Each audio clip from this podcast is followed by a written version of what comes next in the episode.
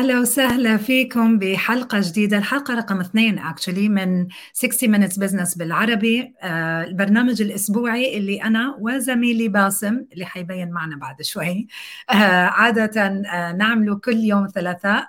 هاي باسم، كيف كان أسبوعك؟ والله كان جميل، أخبارك أنت إيه؟ يعني أسبوع حافل وإحنا عندنا هون بكندا شوي بدأ يتغير الجو، فبدينا بأوائل الخريف وعم تتغير الألوان، فيعني منظر حلو وجو حلو. تتأخر عندك زي عندنا ولا لا؟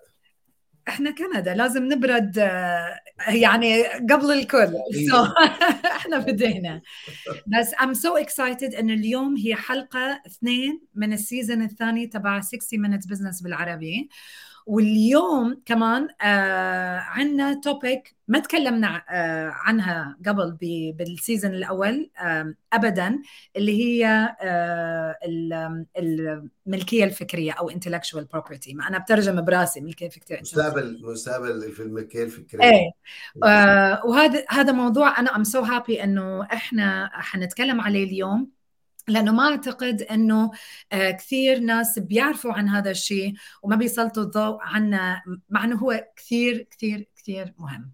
بس قبل هذا الشيء في خبر كمان كثير حلو، أنه عم تحتفل الإمارات بوصول الرائد الفضاء سلطان النيادي، وكان في احتفالات على وصول التيم اللي كان موجود بالأوتر سبيس، الساينس تيم. وأنا وأنت من قبل كنا نتكلم كثير على قصة السبيس وكل شيء يخص السبيس، وبعرف أنه الكلام عادة تقول أنه شيء للساينس وناسا، هسا إيلون ماسك يفوت بيه، بس أنا I think أنه أنت عندك هيك نظرة شوي أبعد وأهمية شيء اسمه السبيس إيكونومي. شو رأيك هيك كويك شات على هالموضوع؟ طيب، ده التوبيك ده جميل جدا، لأنه طبعا زي ما أنا وأنت كنا بنتكلم بقالنا فترة، وأنا involved في الجزء اللي له علاقة دلوقتي بالسبيس إيكونومي، وقريب أعتقد 60 مينتس هتبقى عندها حاجة إكسكلوسيف لسبيس إيكونومي بالعربي، وده يخلينا نبص نشوف إن يعني إيه اقتصاد الفضاء كما يقولون. يعني فاقتصاد الفضاء هو كل شيء في الآخر هيبقى له علاقة بالفضاء والتعامل معاه من شكل كل. والنهارده بيربط معانا كمان الكلام اللي هنتكلمه مع دكتور عمرو الدقاق في الباتنتس والاي بيز، لانه في الاخر كل دي افكار وانفنشنز هتاخدنا لحته تانية في الفضاء. والمعلوماتنا احنا كل حاجه بنستخدمها دلوقتي از اوف انترنت، از اوف كوميونيكيشن، كلها از فايا ساتلايت. واذا الناس عارفه ان في كام ساتلايت موجود دلوقتي، وكمان 5 سنين هيبقى في كام ساتلايت موجود فوق، فاحنا هيبقى فوق في زحمه وعايزين اشارات مرور الساتلايتس اللي هتبقى موجوده. يعني انا دلوقتي اي ثينك ان احنا حوالي 1000 وشويه، حاجه رقم في حدود 1000، اكسبكت ان احنا هنبقى 10000، فده رقم هيبقى كبير مش قليل. فكره ان في ميه في اماكن تانية على كواكب تانية على فالسبيس ايكونومي بالنسبه للعالم بتاعنا احنا اللي احنا عايشين عليه هيخش في حدود $4 trillion within the next let's say 7 to 8 years، وده رقم ما يستهانش بيه. يعني في دولة زي الهند مثلا، زي ما حضراتكم عارفين كلها يعني مهتمة بهذا الموضوع، الجي دي بي بتاعها almost فوق يعني within the 5 to 6 trillion dollars، فما يبقى الاقتصاد العالمي هيبقى في حدود هذا الرقم في وقت قريب جدا. فده هيخلي الستارت ابس والناس اللي هتبقى عايزه تشتغل والشركات كلها هتبقى رايحه اتجاه الجزء ده. فطبعا والامارات طبعا عملت كتير جدا، وحطت صورته على برج خليفه، واستخدمت الحدث ده لمصلحتها بشكل طبعا كبير، وهي عندها مركز للفضاء ومركز لبحوث الفضاء. ف ده بيخلينا برضو نبقى شايفين المستقبل رايح لغاية فين. اي، واعتقد انه اليوم هاي من واحد يتكلم عن الفضاء بحسها هيك فكره كثير بعيده، والا اذا انا متخصص يعني ساينس تبع الفضاء او شخص درس هذا الشيء، يلا بكون انفولفد. يعني هاي نفس الشيء ما دي دلوقتي مالهاش دعوه بالدراسه، هي ليها دعوه ان انت ازاي هتستخدم التكنولوجي اللي انت اوريدي وصلت له وتبقى applicable في اللي انت تستخدمه في الفضاء. فدي انا شايف انها يعني very exciting، يعني ان احنا بالذات في مجال الساتلايتس على سبيل المثال، عارفه كويس ان في دلوقتي كميه ساتلايتس موجوده بالنسبه للكلايمت تشينج وبالنسبه للجو، يعني والاحداث اللي احنا شفناها ليبيا والمغرب ف there's a lot going on ويعني for sure الارتفيشال انتليجنت كمان حيلعب يعني جزء باللعبه. سو هاي شغله ثانيه انه يعني واحد ينتبه للازوال ازاي في حته تانية كده يعني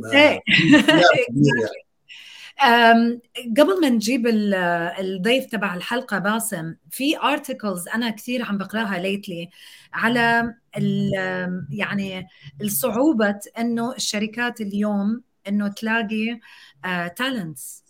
في كثير شح بالسوق من ناحيه التالنتس، والشركات عم بتلاقي يعني تلاقي بيها صعوبه، مش بس انه تلاقي التالنتس، بس كمان انه تخلي التالنتس يبقون ولويال بالكمباني. والدراسات اكثر واكثر عم تتوجه على اهميه الاتش ار ديبارتمنت والفلسفي، يعني الفاليوز تبع الكومباني از هول ليدرشيب، اهميتها بالتريننج والانكلوسيفيتي، ان يكون فيها ايكواليتي وانكلوسيفيتي حتى يعني تستقطب الاشخاص الصحيحين كتالنتس بهاي الاورجنايزيشن.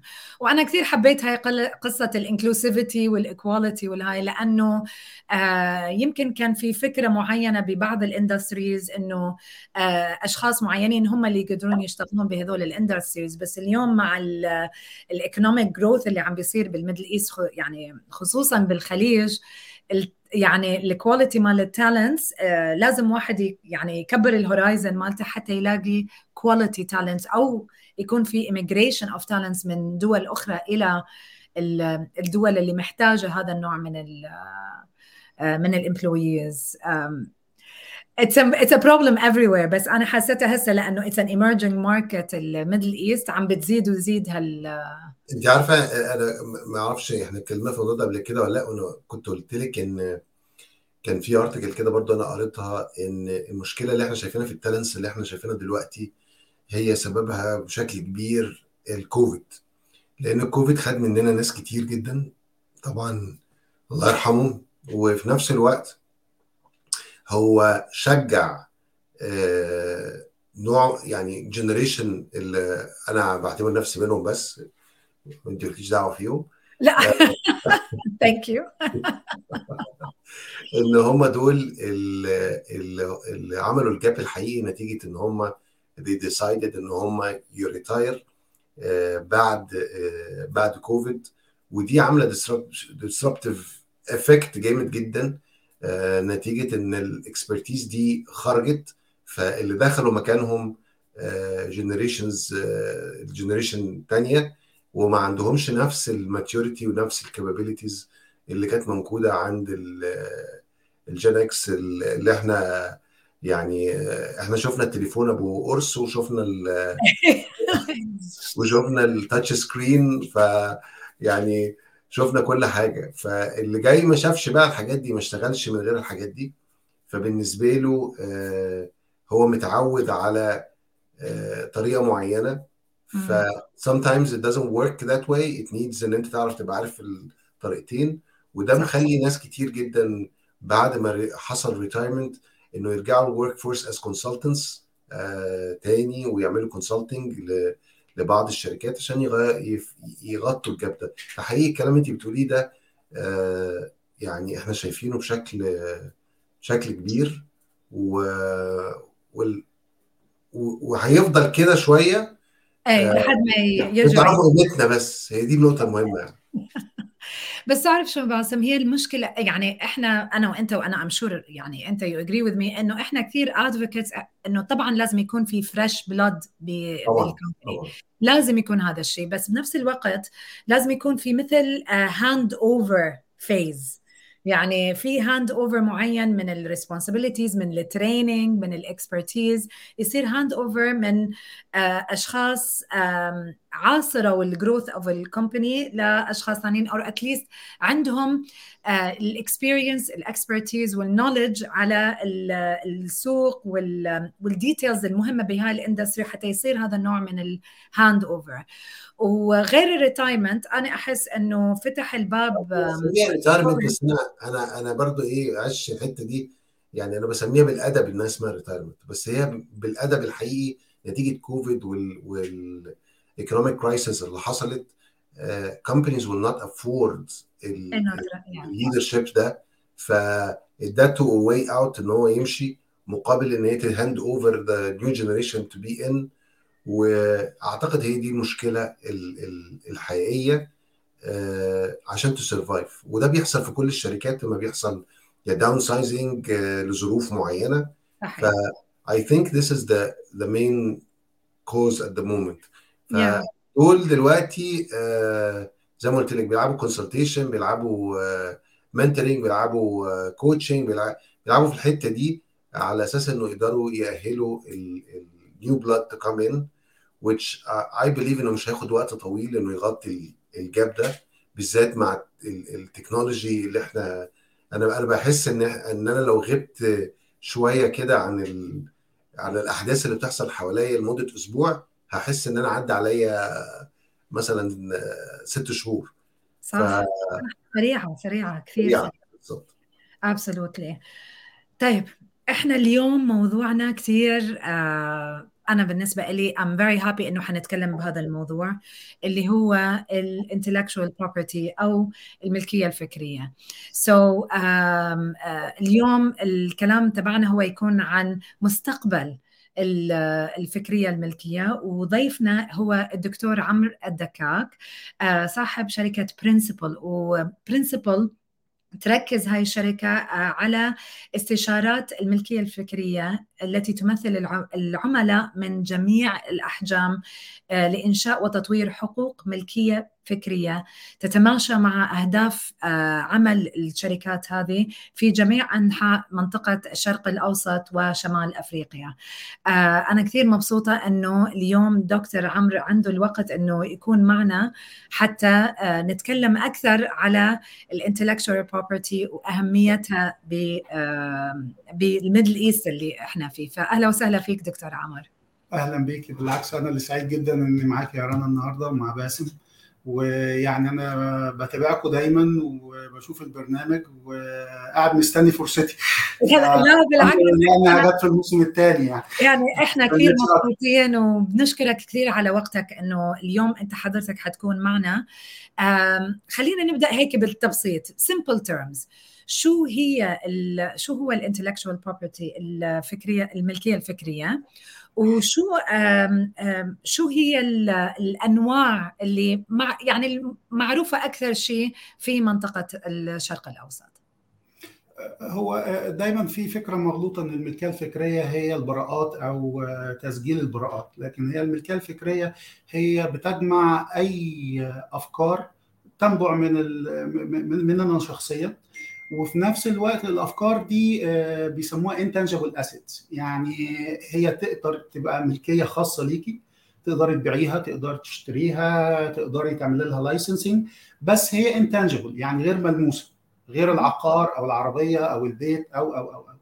وفي نفس الوقت عندها بعض الخصوصيات إن هي بتبقى geographically limited، بمعنى إنك أنت الملكية الفكرية هي حق بتدولك الحكومة في أي دولة، وبالتالي فهي محصورة حق الملكية الفكرية اللي انت بتاخديه ده بالدولة اللي انت قدمتي فيها، بمعنى ان احنا لو قدمنا في الامارات فانت ليكي حماية لملكيتك الفكرية فقط في الامارات، لو حد تاني عمل نفس الفكرة في امريكا فانت مش محمية، لان الحماية بتيجي من الحكومة او من وزارة الاقتصاد ان سبيسيفيك يعني.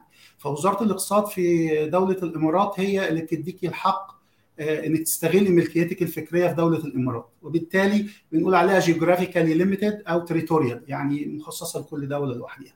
الحاجه برضو اللي لازم نعرفها بالنسبه للملكيه الفكريه ان هي تايم باوند، يعني هي مش حق ينتفع به العمر كله، لا هي بالنسبه للبراءات 20 سنه، بالنسبه للتريد ماركس 10 سنين قبل التجديد، وهكذا على حسب نوع الملكيه الفكريه. فده ببساطه ايه هي الملكيه الفكريه. الملكيه الفكريه بقى ليها انواع مختلفه كتير على حسب احنا بنتكلم على ايه. اول نوع واشهرهم اللي هم براءات الاختراع، وده بيبقى خاص بالاختراعات او التكنيكال ايشوز، يعني الحاجات الخاصه بالتقنيه، سواء كيميكالز سواء بروسيسز عمليات خاصه بان هي بتدي حلول لتقنيه في تقنيه معينه. بعد كده عندنا العلامات التجاريه او تريد ماركس، ودي خاصه بان احنا بنتكلم على اللوجو او البراند بتاع الشركه او المكان. بعد كده في الديزاينز، ودي بتبقى خاصه بالنسبه للشكل الجمالي او الشكل الخارجي للبرودكت بتاع الشركه. بعد كده في الكوبي رايت، ودي بتبقى حقوق المؤلف، ودي بالنسبه للاعمال الادبيه والارتستيك والحاجات اللي بتشمل الكاتيجوري ده. في كمان تريد سيكريتس، ودي حاجه الحقيقه مهمه جدا الناس اغلبها ما بتتكلمش فيها او ما بتستغلهاش، اللي هي الاسرار التجاريه. فاي شيء سري او قادره تحافظي عليه كسر وفي نفس الوقت ليه اهميه تجاريه، فده يعتبر من الاسرار التجاريه المحميه بموجب القانون. اعتقد هو دي الانواع الاساسيه. في اليوتيليتي مودلز، ودي النماذج المنفعه، ودي شبه البراءات شويه برضه، دي مش مستخدمه قوي لان مده الحمايه بتاعتها اقل من البراءات 10 سنين فقط. صحيح دكتور. وهسه يعني فاته وانا كنت عم بعمل شويه ريسيرش لحلقه اليوم، حضرتك يعني تكلمت على معظم البوينتس، بس في واحده من الارتكلز اللي كنت عم بقراها بيقولوا and there's more to come، لانه التكنولوجي عم بتفوت والديجيتال ايج، ففي IP in the digital age فيها يعني لما واحد يكون عنده، وهذا السؤال الثاني، السمول بزنسز او الSME سمول وميديوم سايز انتربرايزز، يعني كيف ممكن يقرروا انه هذا الشيء احنا نحتاج انه نكون ان كونتاكت مع شخص مثل حضرتك، انه نعرف اذا احنا لازم نسوي شو بيسموه ريجستريشن للانتلكتشوال بروبرتي، وكيف ياخذون هذا القرار، يعني انه هاو دو ذي نو انه اوكي وي نيد تو دو ذس، لازم نسوي هذا الشيء. هو القرار في الاول والاخر بيعتمد على البيزنس بلان او البيزنس استراتيجي، البيزنس ذات نفسه. الملكيه الفكريه او الIP اتس ا تول نوت ا جول، بمعنى ان احنا مش الهدف ان انا يبقى عندي براءه اختراع، لكن هعمل ايه براءه الاختراع. لو براءه الاختراع دي هقدر استفيد بيها ان انا بعد كده اقدر اعمل منتج، اصنع منتج، بحيث ان انا عايز احمي المنتج ده من اي كومبيتيتور يقدر يصنعه غيري في السوق، فساعتها يبقى it's good ان انا اعمل او filing for a patent. لو انا عايز ان انا شايف ان انا الماركت هنا قوي جدا بالنسبه للاختراع بتاعي او للشركه بتاعتي، بس انا مش هقدر اصنع، بس هقدر ادي لايسنس، ادي ترخيص، في الحاله دي برضو it's good cause ان انا اقدر اسجل علشان احمي الملكيه الفكريه بتاعتي، وبالتالي اقدر اعمل ريفينيو ستريم من اللايسنسنج ده. فهي مرتبطه القصه كلها بالبيزنس استراتيجي او البيزنس بلان. لو انا شايف ان البراندنج بتاعي، ودي الحلقه اللي انت كنت بتتكلموا عليها الاسبوع اللي فات was very interesting by the way، لو البراندنج بتاعي هيبقى ليه فاليو قوي بالنسبه لي، فاقدر اسجل او احمي التريد ماركس بتاعتي، وكل ما انزل برودكت اعمل لها تريد مارك، لان ده هيزود الفاليو بتاعت الستارت اب او الSME بتاعتي. ف it's a business decision first. بعد كده we have to have an IP strategy that aligns مع البيزنس استراتيجي او البيزنس بلان. والفكره برضو ان once ان احنا we have IP strategy it's a dynamic. احنا مش بنقول احنا هنعمل فايلنج دلوقتي لكذا وكذا وبعد كده خلاص، لا، الIP بعد كده استراتيجي هي اللي هتقود او توليد البيزنس بلان بتاعك. بمعنى ان بعد كده مفروض ان انا اللاندسكيب، التكنيكال لاندسكيب بتاعي، اهتم ان انا اعمل فايلينجز اكتر في الباتنتس، ولا اهتم ان انا بالبراندنج، وهكذا. شو باسم شكلك داخل في حتتي بقى كده طبعا ما عملت قهوه اجي قبل ما يعني اي حاجه. انا يعني النهارده انا اسعد واحد موجود لان الدكتور عمرو يعني ضيفنا، وقبل ما يكون ضيفنا فهو يعني صديق واخ عزيز لي، فيعني اطلع عينه بقى براحتي، فده ده الطبيعي. طيب دكتور، احنا كل الكلام الناس اللي انت بتقوله ده احنا مش هنقول عارفينه بس بنقراه، بس في الواقع انا كراجل لسه ببتدي حياتي وعندي ستارت اب وعندي مشروع انت عارف كويس قوي ان عشان اخش في الحته دي مكلفه جدا وفلوس كتير، وانا ببقى بوت سترابنج ومعيش فلوس ولسه بقول الفكره بتاعتي وبعمل بيتشنج عشان اجيب فلوس انت جاي توجع راسنا على الفاضي وخلاص. لا لا لا ما انت معكش فلوس، طب انا هشتغل معاك اعمل ايه؟ ما هي دي، ما بعد شويه يبقى معايا فلوس، دلوقتي معيش فلوس، بعد شويه يبقى معايا فلوس، بعد كده ابقى كل حلم ستارت اب ان يبقى يونيكورن في يوم من الايام وانه يبيع وبتاع. طب انت دلوقتي لو انا عندي فكره، ايه الحاجه اللي انت تنصح بيها ان انا ابتدي اشتغل عليها؟ طبعا انا بشكرك ان انت اتكلمت يعني على الجزء بتاع اللي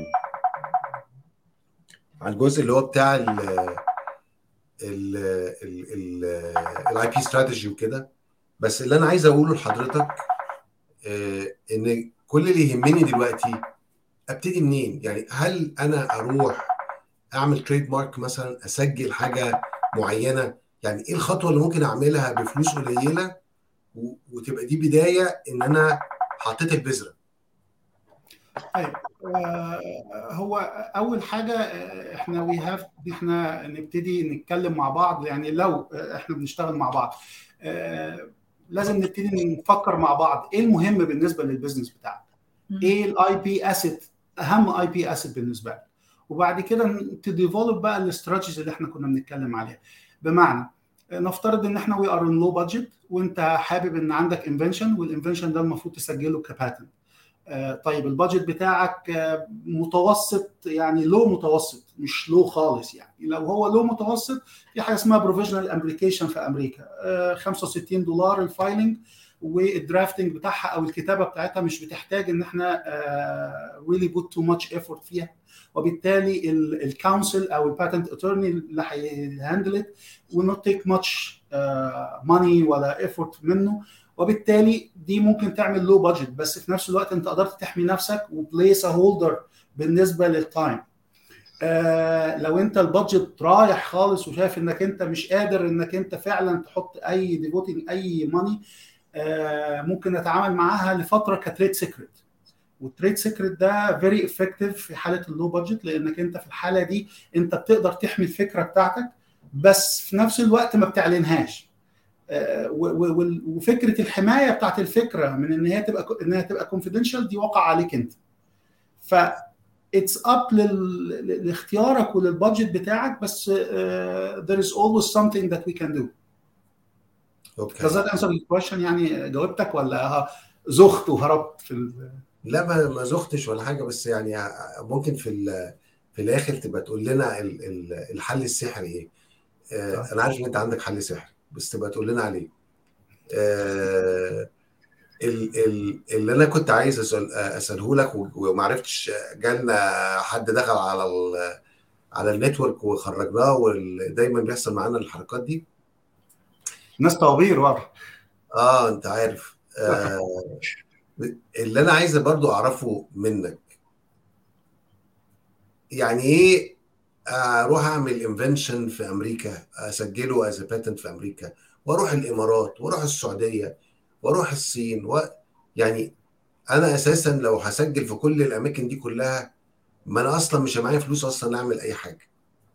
فهل الانفنشن لازم اسجله في كل الدول اللي انا يعني طبعا عندي فكره اسجلها في كل الدول، ولا الموضوع بيبقى مبني على الماركت نفسه؟ يعني السوق اللي أنا عايز أخشه، هل الحماية للحماية ولا الحماية للسوق نفسه للماركت نفسه؟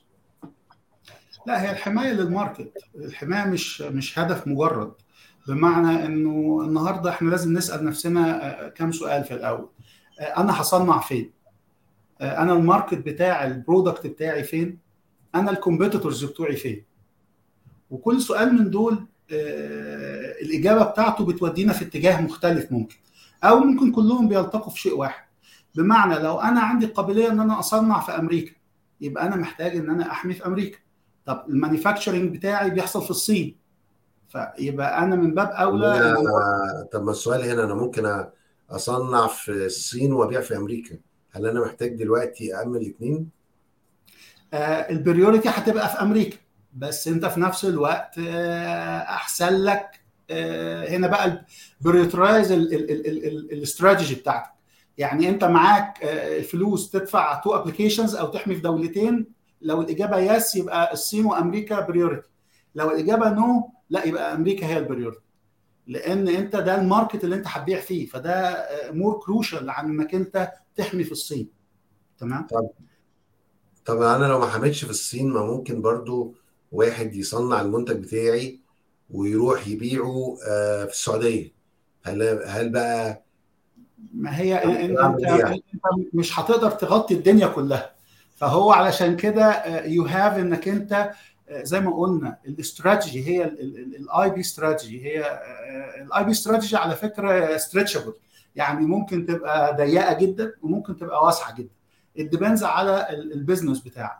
بمعنى ان النهارده خلينا نتفق، لو انت بتصنع تليفونات مثلا، التليفون ممكن تبيعه في اي دوله في العالم، بس انت الكباسيتي كباسم بتاعتك في خلال 3 سنين او 4 سنين الجايين ايه؟ لو الكباسيتي بتاعتك انك تصنع مثلا في امريكا وفي الامارات فقط، يبقى تديهم الاهميه. لو انت شايف انك انت ممكن لو سجلت انك انت تعمل اتراكشن لانفستمنتس من انفستورز، فممكن بعد سنه تبقى معاك فلوس اكتر بحيث انك تبتدي تسجل في دول تانية، فده بيلعب بقى في الفايلنج استراتيجي، ان احنا ممكن نعمل لك فايلنج استراتيجي مختلفه.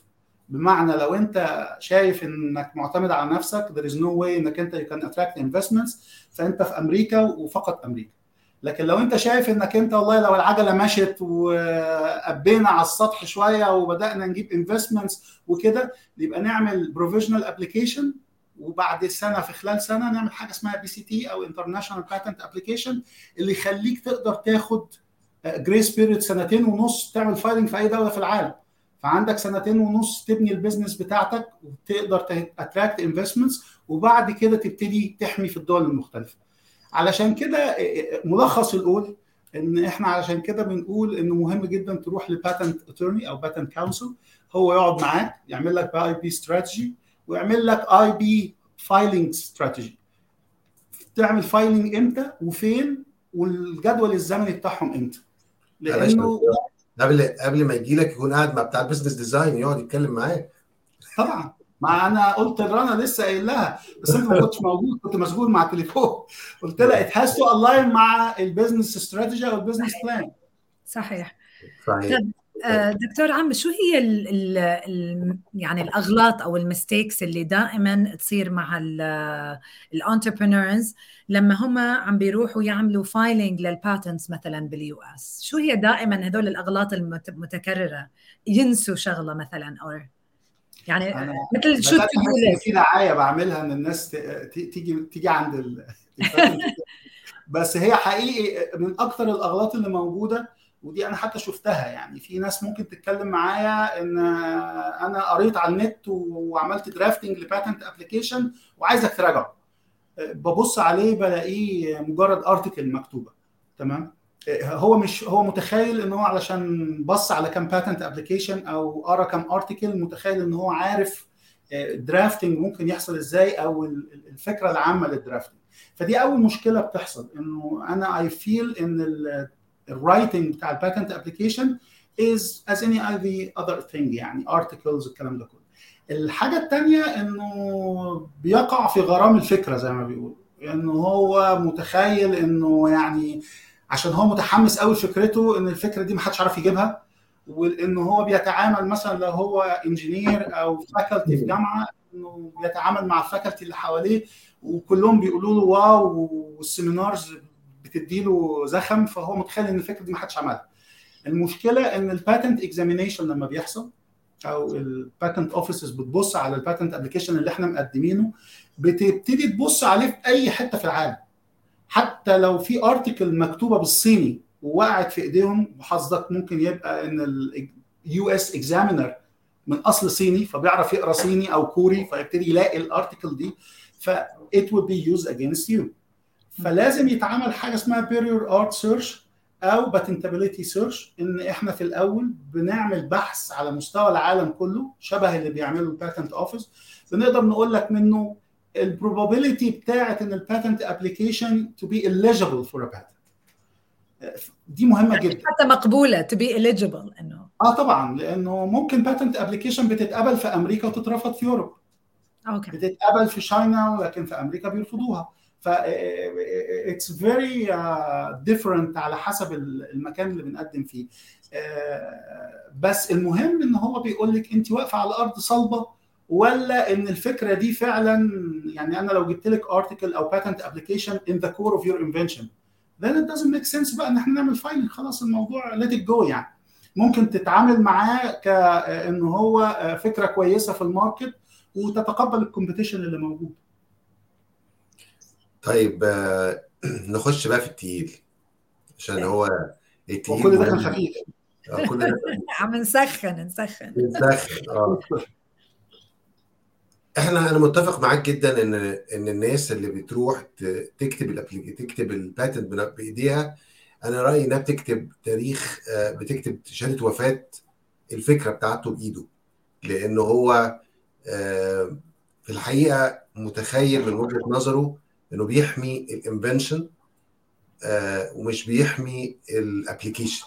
وعايزك بقى تقول لنا ما هو الفرق بين الانفنشن والابليكيشن، الاستخدامات الممكنة، وازاي الجزء ده مهم ان انت تبقى كصاحب الفكرة او صاحب الايديا تبقى فاهم ان there is multiple applications لنفس الانفنشن، وده اللي مبني عليه بعد كده اللايسنسينج والرياليتي. وان انت لو بنيت الفكرة بالشكل ده تقدر انت تبلد التشايلدز اللي تحت الانفنشن دوت، وتبدي الاي بي استراتيجي اللي هنسالك فيها كتير بعد السؤال ده. طيب هو خلينا بشكل عام نفكر في الموضوع بشكل انه احنا بنتكلم على فاميلي، اب واولاده. اكيد الاولاد هيبقى فيهم شبه من الاب، يعني من الجيناتكس هيبقى فيه لون العين، لون الشعر، اي حاجه هيبقى فيه شبه كبير في الجينز على الاقل ما بين الشايلد والبيرنت. فنفس الفكره بالنسبه للباتنت فاميلي، في باتنت ابلكيشن بتتكتب في الاول بنسميها هي دي البيرنت، بعد كده بتبتدي يعني تولد ابلكيشنز ثانيه.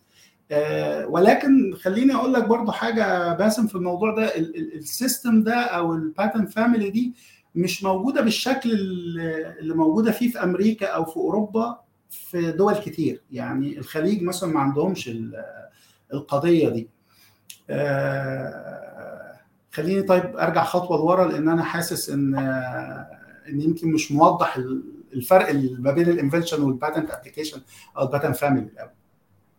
نفترض ان احنا عندنا مركب، المركب ده نقدر نعمل دراج منه، وان المركب ده نقدر نحميه. لو المركب ده بيعالج مثلا كانسر، تمام، فانا بدات عملت انفنشن من هنا. طيب لو قدرت اغير في المركب ده تغيير بسيط يعالج مرض تاني، فذاتس ذا فيرست شايلد، بدات او نفس الحاجه دي بقى ليها ريبيربس تاني. يعني هناخد مثلا شوف اقول لك على حاجه، 95% او 99% من الباتنتس اللي بتطلع دلوقتي في العالم كله it's an improvement for something already موجود.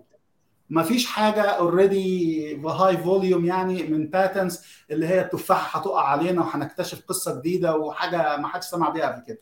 كله امبروفمنتس او ديفرنشيشنز من حاجات موجوده اوريدي. بس احنا بنتكلم على فكره ان احنا ازاي نقدر نعمل باترن فاميلي.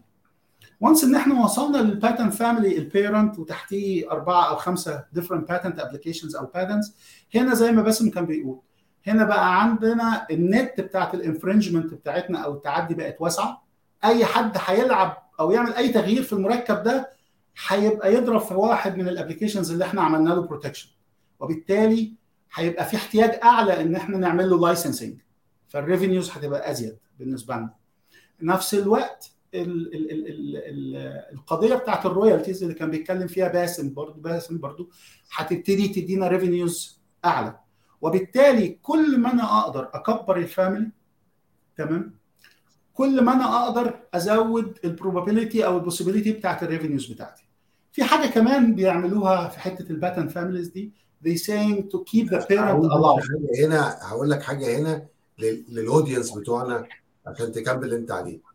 معنى ان احنا بنماكسمايز الريفينيو معنى كده ان احنا بنماكسمايز الفالويشن، وهي دي الشركه الاول بتاع الشركه طبعا وهي دي الخناقه اللي بنتخانقها من الاول واحنا بنبني الشركه بتاعتنا، ان احنا الاند جول بتاعنا فين.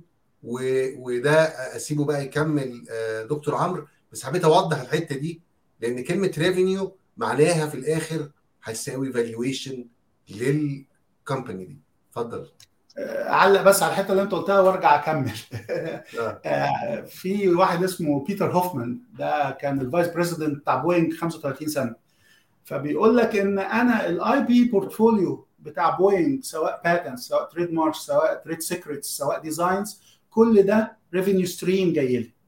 حتى لو طلعت او الانجينيرز بتوعنا لقوا فكره not applicable to Boeing it can be applicable في الاوتو اندستري، فاقدر اعمل لها لايسنسنج واجيب منها برضو ريفينيو. فاي R&D اي شيء انت بتقدر تطلعه وتطوره ففي الاخر تقدر تترجمه الريفينيو بالنسبه لك. تمام. النقطه اللي كنا بنتكلم فيها بالنسبه patent family انه انت قلنا في parents وفي children طالعين. الفكره ان هم من الحركه دي ان هم يفضلوا يعملوا child لكل family، انه بيخلوا الparent alive. يعني ايه الparent يفضل alive؟ يعني انت once انك انت في الاكزامينيشن بتاع الباتنت ابلكيشن الاكزامينيشن اتقفل وتعمل لك allowance او خدت الباتنت خلاص، ليس من حقك انك انت تعمل فايلنج للتشايلد للابلكيشن ده. تمام معايا؟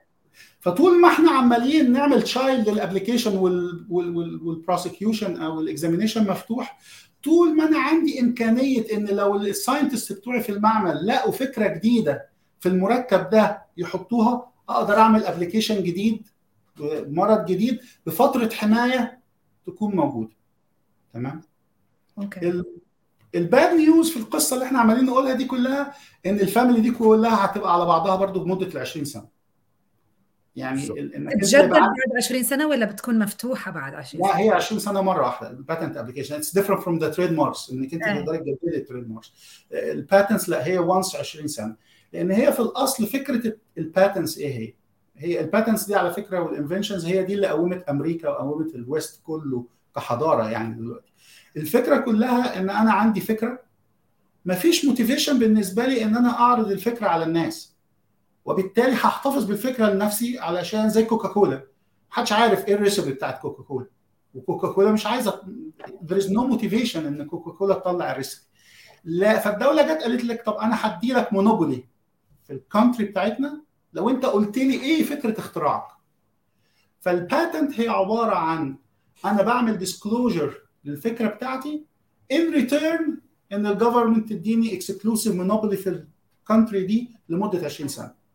فايتس مور ذان انف تاخد 20 سنه انه يكون عندك ماركت دوميننس لحد ما خلص. بعد 20 سنه مين بده يفوت؟ بعد 20 سنه المفروض ان هي في البابليك دومين واي حد يقدر يستفيد بيها. وحاليا في شكوى ان ال 20 سنه كتير، لانه زي باسم ما كان بيقول من في البرومو انه يعني التكنولوجي ادفانس، هو لو راح اسبوع ورجع بيلاقي الدنيا اتغيرت. ف20 سنه اتس ا لونج تايم بالنسبه انك انت تخلي فيه مونوبولي للتكنولوجي موجوده. طيب الجزء اللي برضه يا ريت تقوله لنا ويعني وتركز معانا فيه جامد، الناس مش فاهمه يعني ايه كلمه اي بي استراتيجي، ممكن يعني تقولها كده بالسهل؟ يعني انا عارف ان الكلام فيها كبير جدا، بس احنا بنسمع كلمه اي بي استراتيجي دي كلنا ممكن ايه يعني نتفتح كده والموضوع تقيل بس بتحس انك مثقف، صح؟ اه بتحس انك مثقف يعني هي استراتيجيه النقاش الفكري بمنتهى البساطه. سهل كده ولا لا كده انت عقدتها اكتر يعني انت خلينا مثقف وعمق فاهم. هو انت بالنسبه لك في عندك بزنس بلان، زي ما احنا انت عندك بزنس، خلينا ما نسميهاش بزنس بلان، نخليها بقى عندنا بزنس استراتيجي. احنا من البدايه خالص بنحطها كبزنس ديزاين، لان في بعض الحالات there is no business plan لأن it's a startup، يعني أنا ما عنديش business model واضح، بس ممكن يبقى عندي استراتيجي واضحة من البداية. أنا حبيت أوضح الحتة دي. الحتة بتاعت الاستراتيجي دي أنت عايزين نفهم إن الاستراتيجي دي في الآخر هي زي كأني هلعب بكرة ماتش كورة مع فريق معين. استراتيجيتي هتبقى مبنية على هلعب امتى هجومي وهلعب امتى دفاعي. فاشرح لنا هو لو انت ستارت اب انت لو ستارت اب اتس تو ايرلي انك انت تتكلم اوفنسيف ديفنسيف، لانك انت لسه برعم طالع، فيعني ما تملكش قوي الادوات. ما هو الستارت اب ده جاي منين؟ من جاي او فكره الايديا جت منين؟ من حل مشكله عند واحد كبير، وانا في الاخر عامل زي الفار اللي زغزغ رجل الفيل اللي هو الكبير. فانا عايز من الاول خالص ابقى يعني بحمي نفسي منه عشان هو ما ياكلنيش، مع ان وانا ممكن اكون في الاخر هبيع له الفكره بتاعتي. فاستراتيجيه ان انا ابقى اوفنسيف ولا ديفنسيف بقى، يا ريت لو تدينا كده يعني ايه الاسئله اللي ممكن تغشش. انا عارف الكلام ده بفلوس وعارف ان انا فاهم، بس يعني برضه انت غالي عليا والناس الاودينس بتوعنا غاليين علينا، فاحنا عايزينهم برضه تديهم شويه تيبس اند تريكس كده، لو هو قاعد مع نفسه كده في البيت والفكره في دماغه وبتراوده، فتقول له ليه يبقى عندك اي بي استراتيجي؟ ليه ما تروحش تكتب الاي بي لوحدك وتروح تقدمه وتفرح ان انت يو جات ابروفد، وبعد كده تلاقي الشركه الكبيره دي راحت جايه برجليها دايسه عليك زي النمله وفرماك. طيب احنا اخذنا دوز عالي قوي من الاسئله متشابكين مع بعضهم، فهنحاول نحلهم حته حته. تمام، خلينا ادي لك بس في الاول مثالين بساط. جوجل مثلا، شركه جوجل لما انت بتخش وبتعمل لك بيج رانكينج، بتكتب مثلا باتنت ان يو اي، اول حد بيطلع لك ابو غزاله.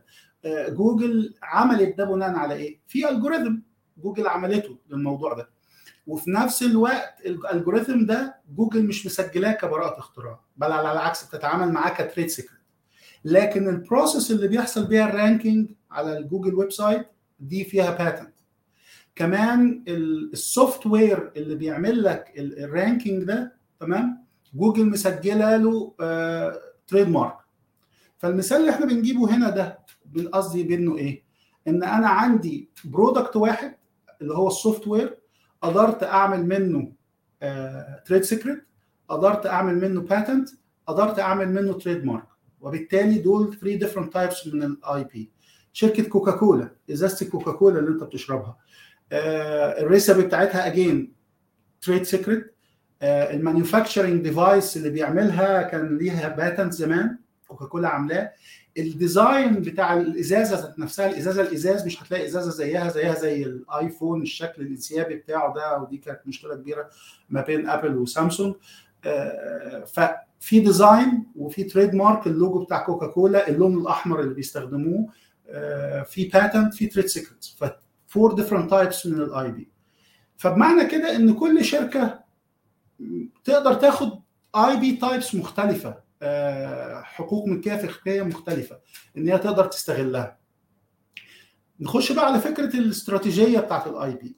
انا كشركه صغيره او شركه ستارت اب جديده في برودكت او في حاجه بروسيس انا بصنعها بستخدمها، سيرفيس بقدمه، في حاجه انا بقدمها، بعمل ايفالويشن او اسسمنت للسيرفيس او للبرودكت بتاعتي دي اقدر اطلع منها انه تايب من الاي بي. هل هي انفنشن ينفع تكنيكال سوليوشن لتكنيكال بروبلم موجوده في الفيلم؟ هل ممكن اعمل لوجو ليا يحمي البراند بتاعي واقدر اشتغل عليه قدام يعمل لي براندنج فازود الفاليو بتاع الشركه بتاعتي؟ هل اقدر اعمل للمنتج ده ديزاين ابلكيشن؟ ايه التايبس من الاي بي اللي كنا بنتكلم فيها اول ما اتكلمنا يا رنا؟ ايه الديفرنت تايبس بتاعت الاي بي اللي موجوده بالنسبه لي؟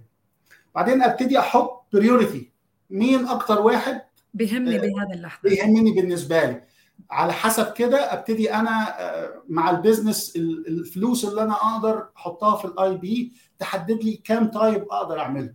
تمام. وانس ان انا عملت الاسسمنت ده، ان انا دلوقتي عارف ان انا عندي 3 different types من الاي بي عايز احميهم او اعملهم بروتكشن، ابتدي اعمل البيريور ارت سيرش. السيرش بتاعي هل الحاجات دي فعلا العلامه دي فيه علامه شبهها ولا لا؟ الانفنشن ده فيه بيريور ارت موجود فيه ولا لا؟ الديزاين ده كان موجود قبل كده ولا لا؟ اقدر جو اراوند، اقدر اعمل ايه علشان لما اعمل فايلنج للاي بي تايبس دي اقدر ماكسمايز البوسيبيليتي او البروبابيليتي ان انا اقدر اعمل ريجستريشن ليه. وانس ان انا عملت الاي بي اسسمنت ده ببتدي اعمل الفايلنج بتاعي. الفايلنج بعد كده ببتدي اعمل له حاجه اسمها ماركت اسسمنت. يعني ايه ماركت اسسمنت؟ مين الكومبيتيتورز بتوعي، مين اللي ممكن ينافسني في الحته دي، الحته اللي انا حد هينافسني فيها دي انا هقدر اجاريه واعمل البرودكت بتاعي واعمل السيرفيس، ولا انا ما اقدرش اجاريه في الماركت مثلا في امريكا لكن اقدر اجاريه في الامارات. فلو انا اقدر اجاريه في الامارات يبقى انا هصنع في الامارات، لكن في امريكا هعمل له لايسنسنج، هديله لايسنسنج. فبعمل كوميرشاليزيشن اسسمنت، استغلال، تقييم للاستغلال، انا هقدر اعمل كوميرشاليزيشن للموضوع ده ازاي. في النهايه خالص هو كل اللي احنا قلناه ده بقى بيخش المفرمه يطلع اي بي استراتيجي اللي احنا هنمشي عليها الايند مع الاي بي بزنس بتاعنا. تعرف دكتور عمرو، في سؤال اجى من كلوب هاوس كثير حلو، ويعني it kind of goes بالكلام اللي حضرتك هلا قلته. اليوم الحلو بالاكزامبل تبع الاستراتيجي اللي حضرتك قلته انه لازم البزنس اونر يكون رياليستيك، واقعي، بطريقه انه اذا عارف انه هو ما يقدر يعمل كومبيتيشن باليو اس، فالباتنت تبعه بتكون نوع معين بالإمارات لأنه مثلاً بيصنع بالإمارات، والباتنت الثاني اللي هو اللي حضرتك gave it as an example بيكون غير شيء مثلاً باليو اس، بيقول إنه أوكي أنا I cannot compete فlet me license، أعطيه license لأنه big market وgood market، لأنه خلق يعني إنه لازم واحد يكون realistic واستراتيجيك بالهاي. الكويستشن اللي اجى عن طريق الكلب هاوس بيخص الامبلويز، فيعني خليني اقرا لك السؤال. وهل الامبلويز او الموظفين، انا كبزنس اونر، هل لازم يكون في بالاستراتيجي اللي حضرتك اتكلمت فيها لازم احط ببالي انه انا كمان عندي موظفين ولا لا؟ السؤال يقول انه هل الملكية الفكرية من حق الشخص المبدع ام الشركة التي ينتمي اليها؟ إن كان إنتاجه الفكري داخل في نطاق شغله في شركة معينة. يعني لو استقال أو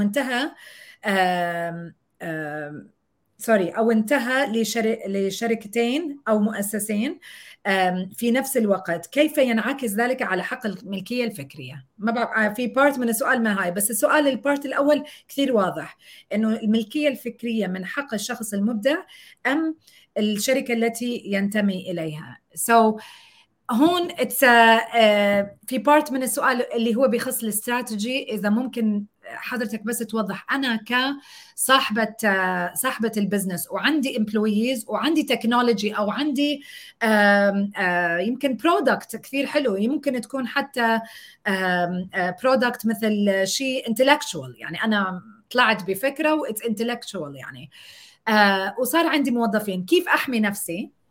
والجزء الثاني هل هذا جزء من الاستراتيجي؟ والجزء الثاني إذا أنا موظفة وطلعت بشيء هو جزء من عملي بس شيء completely different، هل ممكن أنه أنا يعني أسجل الحقوق الملكية؟ أنا بصراحة السؤال اللي سأل السؤال ده أنا أحييه بشدة حتى النخاع، يعني سؤال جميل جدا يا رنا صراحة. ايه عن جد ثانك يو كثير بايا من كلوب هاوس على هالسؤال. سؤال جامد جدا، ويا ريت يا عمرو كمان وانت بتجاوب على السؤال ده تجاوب على سؤال الجزء برضو اللي بيشتغل في جامعة موقفه ايه، يعني لو انا بعمل الانفنشن ده في الجامعة فبرضو حتة الاونر والانفنتر دي حتة جميلة. سؤال جميل بشكرك، اتفضل يا عمرو. في كل حتة اي حد ABC أو ما بتخش بيمدوكي حاجة اسمها assignment. الassignment ده إنك أنت يأساين كل الIP rights للمكان اللي أنت موجودة فيه. فالموضوع من الأول محلول. هو قصته IP policy. أي مكان ليه IP policy معينة. الpolicy دي المفروض إن هي بتتعطى وسط مصوغات التعيين أو وسط الباكج الكونتراكت، يعني الكونتراكت بتتعطى للإمبلويي بحيث إن هو بيمضي عليها إن دي assignment. أي IP rights أو أي IP بتطلع من شغلي في الشركة دي أثناء فترة الوظيفة بتاعتي فهي أنا assigned للشركة. بعد كده بعض الدول برضو بتصمم ان يعني زي الامارات حتى لو موجود ده ممكن بتقولك لا انا عايزة IP assignment من المترجم ويعني داخل في الموضوع، بس هي الفكرة كلها ان في IP assignment. الجامعات شوية بقى السؤال بتاع باسم، الجامعات مختلفة شوية، الجامعات بتهتم انها بتدي للفاكولتي رويالتيز في من المبيعات او من الستارت ابس او من الفلوس اللي بتيجي. فالدكتور الجامعه هو على حسب الجامعه بيبتدي ياخد نسبه معينه من حقوق استغلال الاختراع ده، لانه هو بيعتبروه انه هو وبرضه بتخش الجهه المنحه للجرانتس. يعني انت عندك في ميريلاند معرفش اتعرضت للموضوع ده ولا لا، ان لو الستيت اوف ميريلاند او الNIH بيدي جرانت لحد، الجرانتس اللي بتتعمل من تحت الNIH او من تحت الشركات الخاصه او المفروض برضو يبقى في كوتا ليهم في عمليه توزيع الرويالتيز. فالجامعه والجهه المنحه لو في والدكتور او المعمل بتبقى له رويالتيز في الموضوع.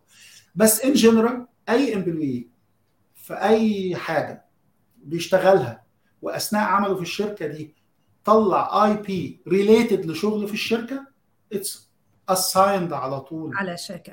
طب لو هو مش ماضي لهذا الشيء، لو هو مش ماضي في أمريكا معرفش بالضبط القصة إيه، لأنه it's rarely إن محدش بيبقى ماضي، بس في الإمارات for sure القانون بيقول لك تقعد سنتين إن صاحب الشغل مش عايز يستغل الIP بتاعك. بعد كده تقدر انت كامبلوي تقدم طلب لمكتب البراءات وتقول له ان صاحب العمل ما استغلوش لمده سنتين، بس الاولويه لصاحب العمل، لانه يعني هم بيبصوا لها انه هو اللي وفر لك كل حاجه علشان تقدر توصل للفكره دي. صحيح، سواء اكسبرتيز سواء مكان لو ريسيرش كل الموجود. وده على فكره برضو بيقودنا لحاجه يمكن معلش دي دقيقة بس أتكلم فيها، الفرق ما بين الانفنتورشيب والأونرشيب. بالضبط، تمام. أوكي. مين يصلح إن هو يبقى انفنتور؟ يعني أنا دكتور في عندي معمل في الجامعة، قعدت مع البوست دوك بتاعي ومع PhD ستودنت، قعدنا نتكلم في فكرة معينة، وصلنا لفكرة عايزين نطبقها في experiments مختلفة. فأنا كلفت البوست دوك ده PhD student مع 2 تانيين scientists ان هم يشتغلوا على الفكرة دي ويثبتوها. راحوا عملوا التجارب وجابوا لي النتائج. مين دلوقتي من 5 يعتبر انفنتور؟ انا والبوست دوك والPhD student اللي قعدنا مع بعض ووصلنا لفكرة التجربة. لكن اللي اشتغلوا بايديهم التانيين ليس لهم الحق ان هم يبقوا انفنتورز، لان زي ما قلنا الملكية الفكرية هي نتاج فكري. مش مهم مين الايد اللي عملت الشغل، المهم الكونسبشوال ايديا جت من عند مين. عشان كده دكتور الجامعة من حقه ان هو يبقى انفنتور، لكن الطالب اللي بيشتغل بايده وينفذ اللي الدكتور قال له عليه مش من حقه يكون انفنتور. الانفنتور اوتوماتيك بيكون هو الاونر بتاع الابليكيشن، وبعد كده بيعمل اساينمنت للاونر شيب دي للشركه او لحد تاني. يعني انا لو اخترعت حاجه انا انفنتور وابليكانت ات ذا سيم تايم، انا الاونر والانفنتور في نفس الوقت.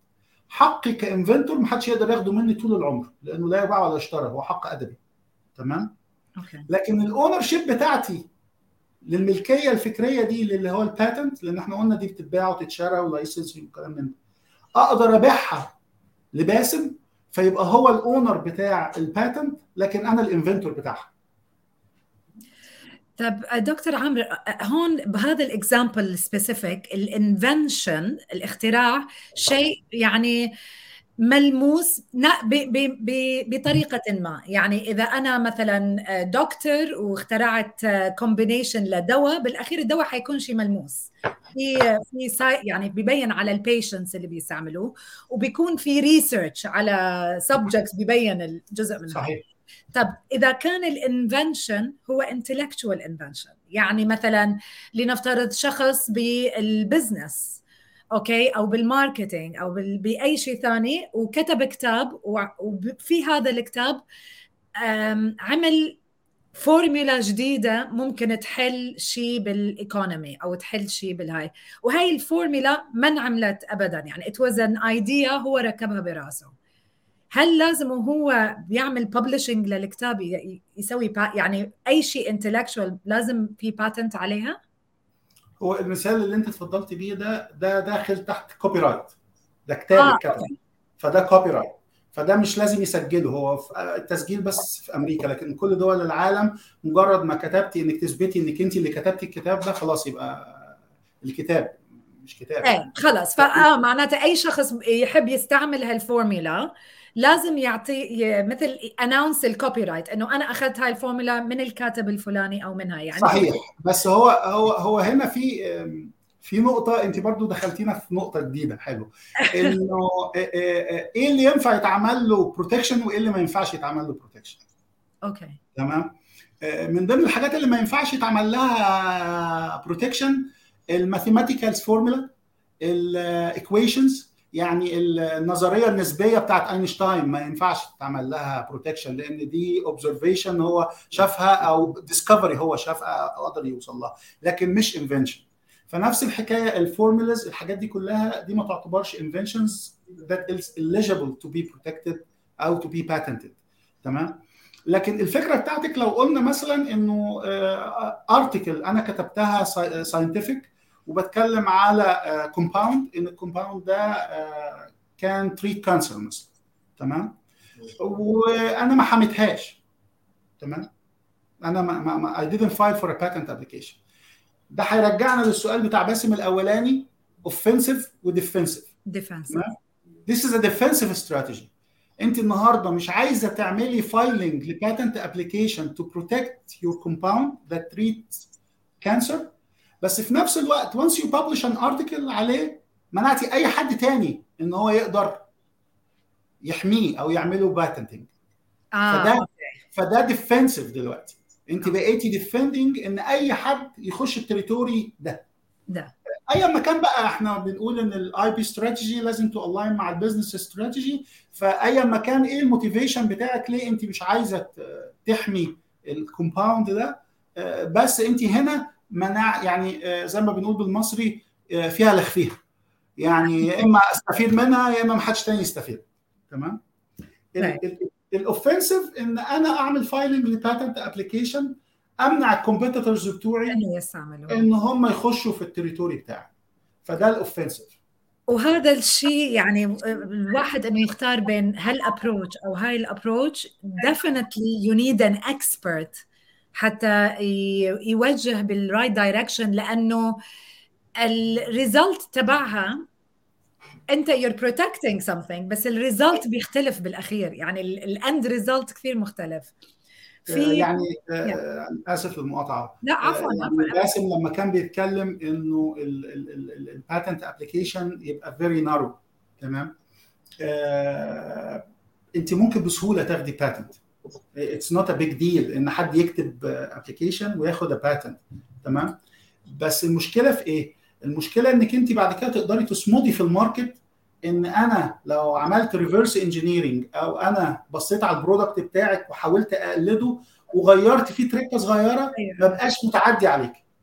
عشان كده الباتنت ابلكيشن لازم تتكتب بشكل ان الكليمد انفنشن يبقى as broad as possible, واسع بشكل كبير, بحيث ان اي حد يحاول يتعدى عليه يدخل في نطاق الحمايه بتاعتي. لكن انا لو هعمله نارو جدا, تمام, خلاص اي حد يقدر يغير فيه ويقدر يعني يمشي بالبرودكت بتاعه. عشان كده بتلاقي شركات جت اكوايرد بجاينت, يعني ستارت اب مايكروسوفت ولا جوجل اكوايردهم. ليه؟ لان هم عندهم جود اي بي قدروا من خلاله there is no way around it, I have to acquire this startup. دكتور اجى سؤال ثاني لأنه حلو, أعتقد أنه إحنا we touched on a point كتير الناس يعني عم تفكر بالموضوع. أكبر كابوس عند أي أمازون سيلر أنه يشتغل private label على منتج له patent, سواء كانت في الفيتشرز أو في الديزاين. طرق التحقق من عدم وجود patent اللي بنستخدمها أونلاين بحسها غير كافية. السؤال هنا هو عن أسلم طريقة نتأكد بها من إمكانية العمل على المنتج دون القلق من وجود باتنت. It's a million dollar question. يعني هيدا يعني هو في حاجات فري وفي حاجات paid search databases.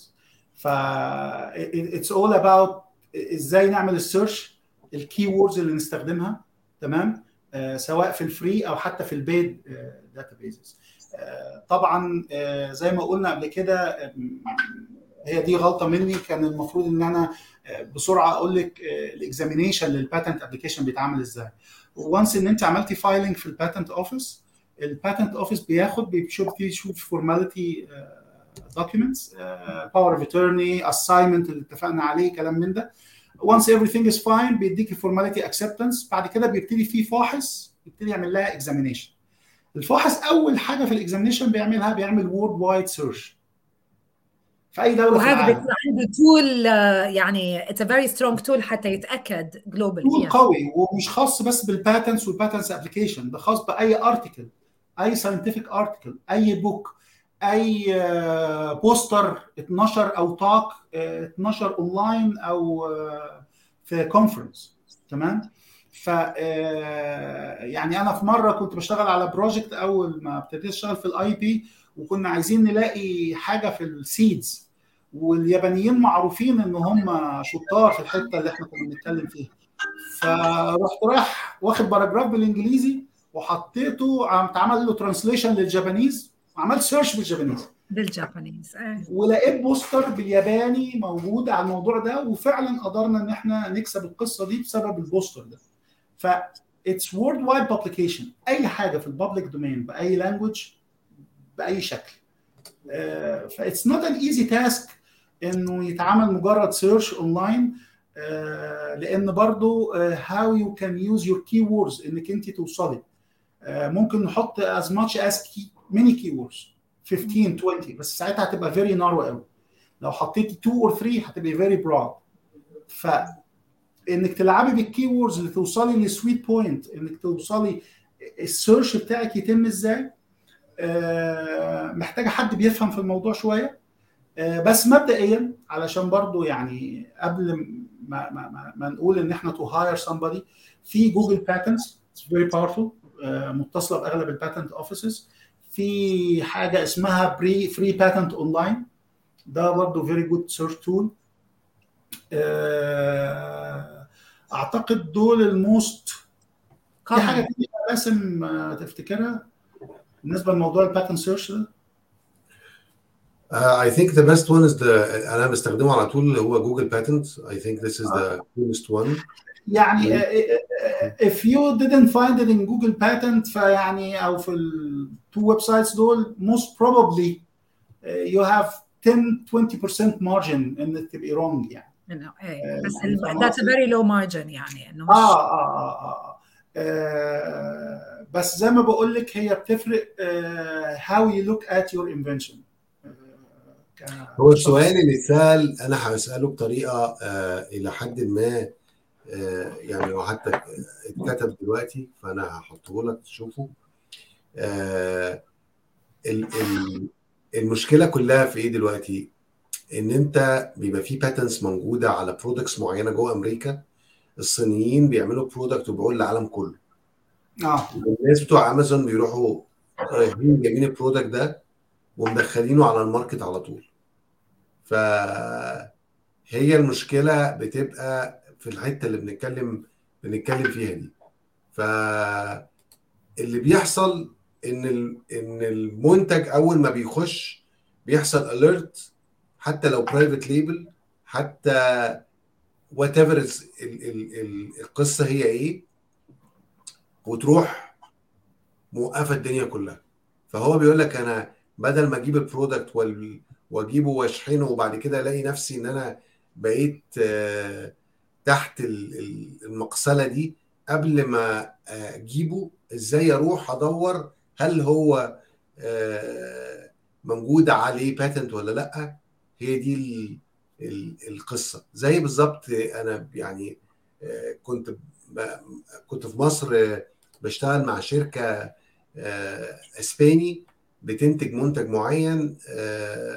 جيت ادور على المنتج ده هنا واقول لهم طب ما تجيبوه امريكا، قالوا لي ما نقدرش نجيبه امريكا لان في حد قبلينا كان عامل باتنت في امريكا، ولو دخلنا هيرفع علينا قضيه وهو ده اللي هو بيدور عليه وهياخد مننا فلوس كتيره، والماركت ما عندناش استعداد فيه ان احنا نخش ونinvest فيه لانه ماركت كبير واحنا ما عندناش الريسورسز لده.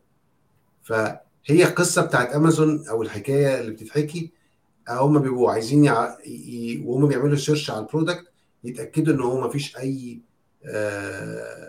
أي مشكلة في ناحية الباتنت على البرودكت نفسه، بس لأنه بيشتغلوا برايفت ليبل، خلي بالك بيحط اسمه عليه، فاللي بيجيت سود الشخص اللي حط البرايفت ليبل بتاعه. بس هو يعني احنا هنلعب بالالفاظ شويه. هو اللي احنا بنتكلم فيه ده حاجه اسمها فريدم تو اوبريت، انه انا لما ببقى في دوله معينه وعايز انزل فيها برودكت، عايز قبل ما انزل البرودكت ده اعرف ان انا فري تو اوبريت بالبرودكت ده في الدوله دي. بالظبط انت نيلت. الفريدم تو اوبريت هو فيري سيميلر للانفرنجمنت سيرش. بناخد مثلا لو هو دواء، بناخد الماده الفعاله بتاعته وبنعمل سيرش على الكومباوند ده، بنشوف هل الكومباوند ده ليه باتنت او باتنت ابلكيشن، الدول اللي بتسجلها فيه الباتنت ابلكيشن دي، وبالتالي بنقول الدول دي خلي بالكم. زي ما المثال اللي انت قلته، الشركه قالت لك لا دي امريكا مسجلين فيها، تمام، بنلاقي الدوله دي ما تسجلش فيها. يعني مثلا نفس البرودكت اللي احنا عايزينه ده متسجل في امريكا واليابان والصين، يبقى معنى كده نقدر نستخدمه في الامارات، مفيش مشكله لانه مش متسجل في الامارات، حتى لو هو ستيل الابلكيشن او الباتنت فايبل في الدول الثلاثه التانيين. طالما ما تسجلش خلاص وميعاد التسجيل عدى، وي ار فري تو اوبريت في الامارات، تمام. فما فيش مشكله. بس هو الصراحه السيرش ده او الفريدم تو اوبريت سيرش اتس ا ليتل بيت مور كومبليكيتد من الريجولار سيرش. ليه؟ لانه بيعتمد على حاجات كتيره. يعني انا لو انا عندي انفنشن وعايز انزله، عايز اعمل له حمايه، فانا كفايه ان انا يبقى عندي امبروفمنت صغير في حاجه كانت موجوده عشان ابقى انتايتلد للحمايه. لكن لما باجي اعمل فريدم تو اوبريت سيرش، انا بعمل انفرنجمنت سيرش. اكشولي انا بعمل بحث على ان انا بتعدى على حد ولا لا. فلو انا مجرد وان كليم من اللي موجوده في الباتنت اللي موجوده انا كنت عندي، خلاص بضطر لو في وان كليم كامل الفيتشرز بتاعت وان كليم، فخلاص ابقى انا كده بعمل تعدي. فايتس ا ليتل بيت يعني بروبلماتيك شويه او كومبليكيتد، محتاج بتهيألي حد نولجبل يعني يعمله. يعني الفريدم محتاج اي بي اكسبرت اكيد، يكون اسمه عمرو الدقاق. اتفضل يا رنا. طيب انا اجا سؤال بصراحه ام ريلي سوري للي كتب السؤال، انا ما فهمته، بس يمكن حضركم تفهموه. احنا تكلمنا قبل عن الفرق بين inventor و owner، فالسؤال هو كيف تكون الترجمه لذلك ماليا بين inventor وبين owner. سو انا ما متاكده شو قصده، ما بعرف باسم اذا it's clear the question. انا فهمت السؤال، ولو برضه السؤال اللي انا هقوله اللي انا فهمته دلوقتي ما وصلش المعنى، يا ريت يبعت لنا تاني ولنا yes. اذا كان ده او لا. هو من الاخر عايز يعرف الانفنتور ده هياخد فلوس ولا الاونر اللي هياخد الفلوس، ولا هياخد نسبه، ولا ايه الحكايه.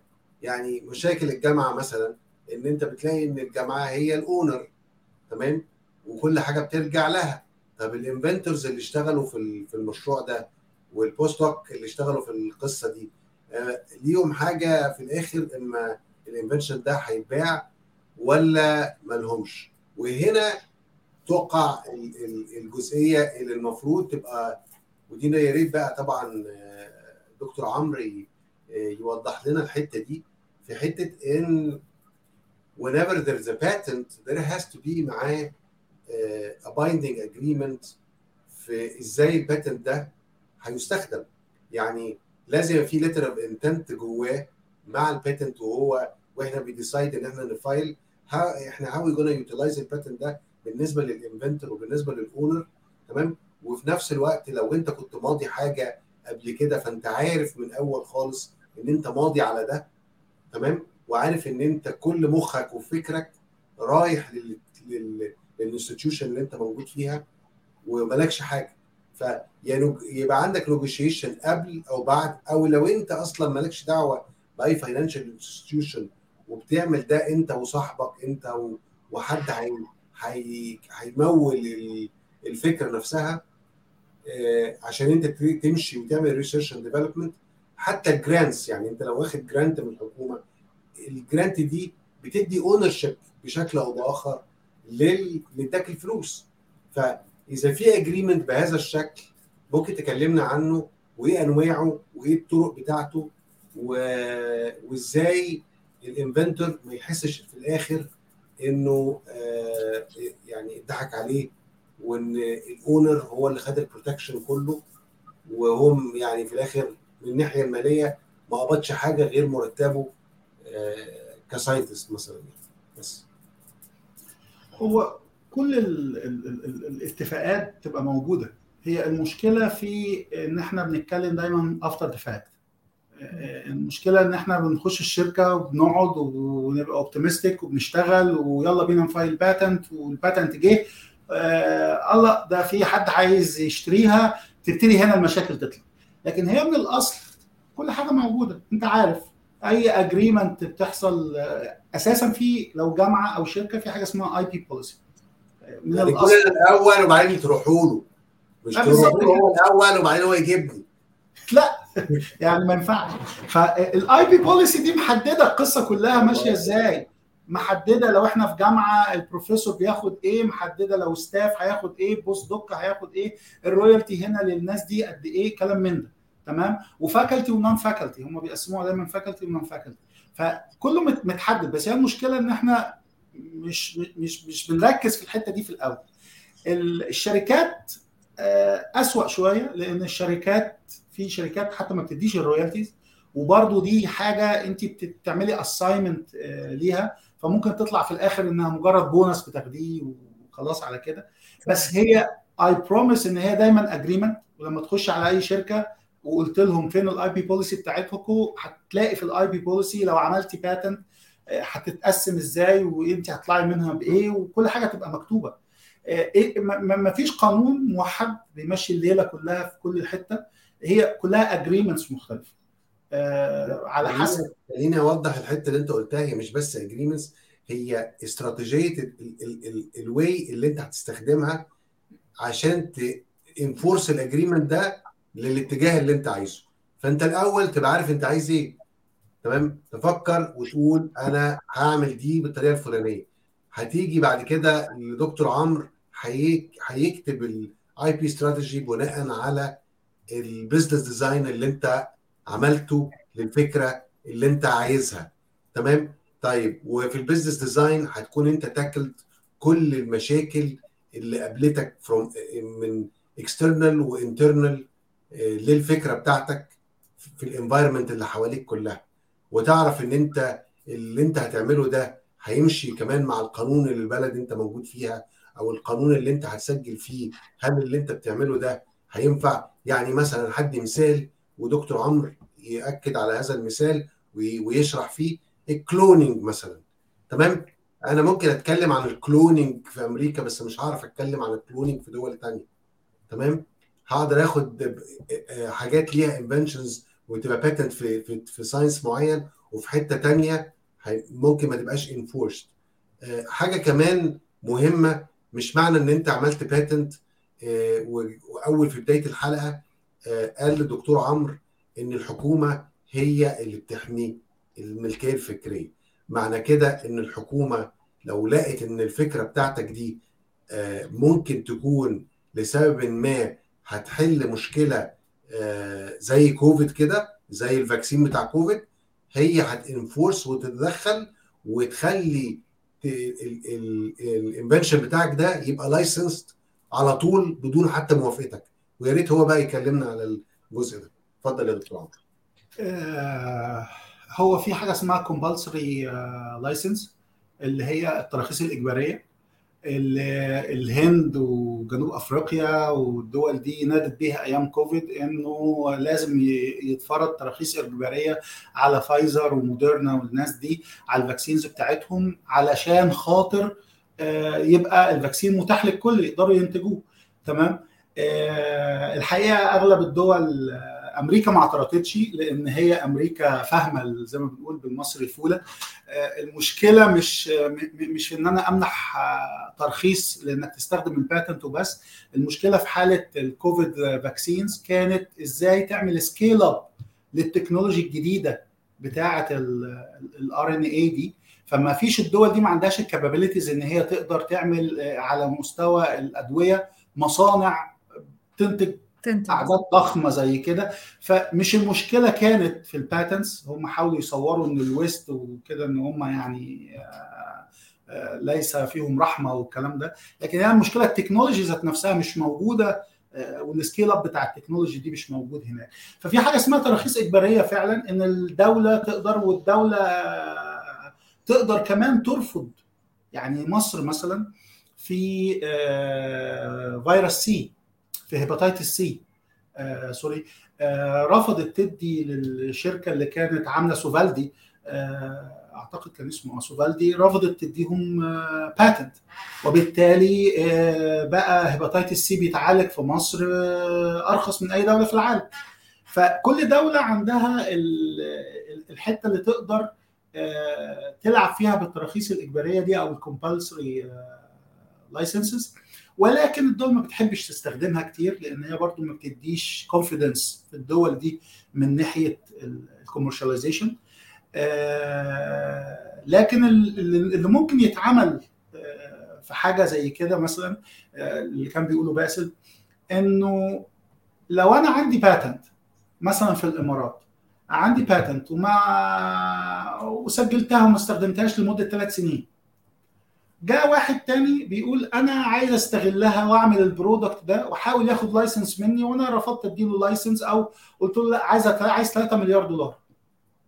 من حق الحكومة الإماراتية أو وزارة الاقتصاد الإماراتية إن هي تديله ترخيص إجباري أو compulsory license للشخص ده علشان ينتج البرودكت بتاع الباتنت بتاعتي ويعوضني بمبلغ معقول يعني. فالفكرة اللايسنسز مش متسابقة إن حد كل واحد يسجل وما يستغلش، لأن ده بيبقى non-ethical competition. انت بتسجل حاجه تمنع غيرك وانت في نفس الوقت مش عايز تستغلها. فاهم قصدي؟ انا توهت الحقيقه، مش عارف احنا كنا بنتكلم في ايه قبل الحته دي.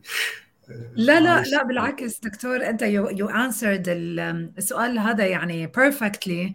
وكمان اتس سيجوي على شغله حضرتك يو منشند بيفور، خصوصا لما تكلمنا على الادويه، انه اليوم وير از ذا يعني الثين لاين بين الحقوق لأنه واحد اخترع أو اكتشف شيء، وبين إذا هذا الشيء اللي اخترعه اكتشفه بيساعد positively الإنسانية. في هيك fine thin line. فأعتقد هذا الإكزامبل، مع أنه إكزامبل بزنس، بس هذا الإكزامبل مرات يبين الجوفرمنت كيف تتدخل حتى لا يصير هذا النوع من المونوبولي. ولا انا فهمت غلط يعني؟ is that correct؟ لا، هو يعني هو انت فهمتي صح اكيد، ولكن مش دايما بيحصل كده. هو سوفالدي ده في مصر كان، هو مصر والهند والصين عملوا نفس الحركه مع الشركه جلدي تقريبا كان اسمه الشركه، مش فاكر حاجه، بس هو هيباتيتس سي، وحاجه مشهوره على مستوى العالم يعني. ورفضوا يدوها رويالتي في الموضوع لحد ما في الآخر خالص اتفقوا والدنيا مشت يعني. فالحكومات طبعا في إيديها حاجات تعملها في وقت البانديميكس أو الإبيديميكس، تقدر تعمل في ميجرز تقدر تاخدها بالنسبة للآي بي. لكن هي الحقيقة من وجهة نظر الشخصية يعني، ممكن أكون غلطان، عمري ما شفت إن الآي بي كان هو المشكلة في البانديميك أو ده اللي وقف يعني. الحكومة الأمريكية اشترت من فايزر وموديرنا بملايين الدولارات وكان متوفرة الفاكسين. المشكلة في الدول التانية. احنا هنا مثلا في الإمارات دولة غنية، برضو ما كانش فيه مشكلة.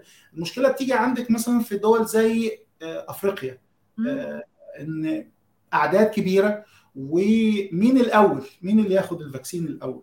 تمام، بديهي ان انا عندي عملت الفاكسين، فبديهي ان انا اللي عندي اولى الاول، بعد كده اشوف اللي بعد كده.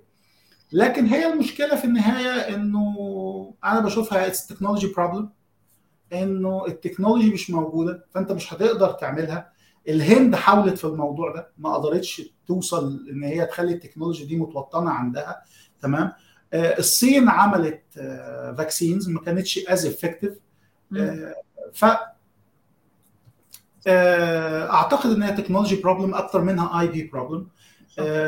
ولو ان برضو الاي بي اكيد ليه بعد راس مالي، لكن في نفس الوقت الار ان دي اللي بيتصرف عليه، يعني انت لو تشوفي مثلا شركه زي فايزر او شركات الادويه، عندهم اكتر من بروجكت ل5 او 10 ادويه. لما كل واحد بيتصرف عليه مثلا $50 مليون او $100 مليون، من 10 واحد بس اللي بينجح وينزل السوق. صح. طب ال9 او ال$900 مليون دول هيجيبوهم منين؟ ولازم يحملوهم على اللي نجح. فاهم قصدي؟ فايتس هاي تك اكسبنسيف انك انت تعملي ادويه. فالاي بي هي اللي بتقدر تخلي ان تبقى العجله دي ماشيه. وده يخليني بتكلم على حاجه اللي هي دلوقتي بدات تنتشر، اللي هي الاوبن سورس. الناس كتير بتتكلم على الاوبن سورس، ان احنا نخلي كل حاجه اوبن سورس، وان التكنولوجي تبقى مفتوحه او التكنولوجي تبقى متوفره للكل، فالادفانسمنت بتاعه الساينس هتبقى اعلى. ات ماي ورك في السوفت وير، وهي طلعت الاوبن سورس ده طلع من السوفت وير، بيسيبوا كودز والجوريزمز مفتوحه للاي تي بروفيشنالز يستخدموها على انحاء العالم. لكن بالنسبه للفارما مثلا ما اعتقدش انها تنجح. ممكن تنجح في الايرلي ستيجز. انا شركه فايزر عندي مثلا بروجكت اشتغلت عليه سنه وعندي شويه نتائج، وشركه موديرنا نفس اللي اشتغلت عليه شويه، ممكن نحط الشويه اللي عندك على الشويه اللي عندي ونمشي صاروخ اكتر عشان نوصل اسرع. لكن ان هو ده يبقى بديل عن الاي بي، I don't think it will work في اغلب التكنولوجي فيلدز، لان في فلوس بتخش في هيدا بيكسر تغيير بالبزنس موديل اصلا يعني. بالظبط يحصل فيه اكسبنسز فبيبقى صعب، يبقى صعب. That's very true. يعني دكتور عمرو احنا تعبناك. انا عندي سؤال اخير بس بس يعني اي هوب انه تو سي يو مره ثانيه بالبرنامج، لانه في كثير كثير كثير اسئله ممكن واحد يخطر بباله من ناحيه الانتلكتشوال بروبرتي. السؤال الاخير هو بخص البراند. يعني اليوم اذا شخص عنده فاتح بزنس والبزنس اللي نفترض مثل الفاشن، الاسم البراند، الاسم تبع البراند هو اهم شيء بهذا الكرييتيف اندستري اللي هم فيه، مثل الفاشن او ميك اب او هاي، عرفت؟ فالاسم تبع البراند، الاسم نفسه it should be trademarked.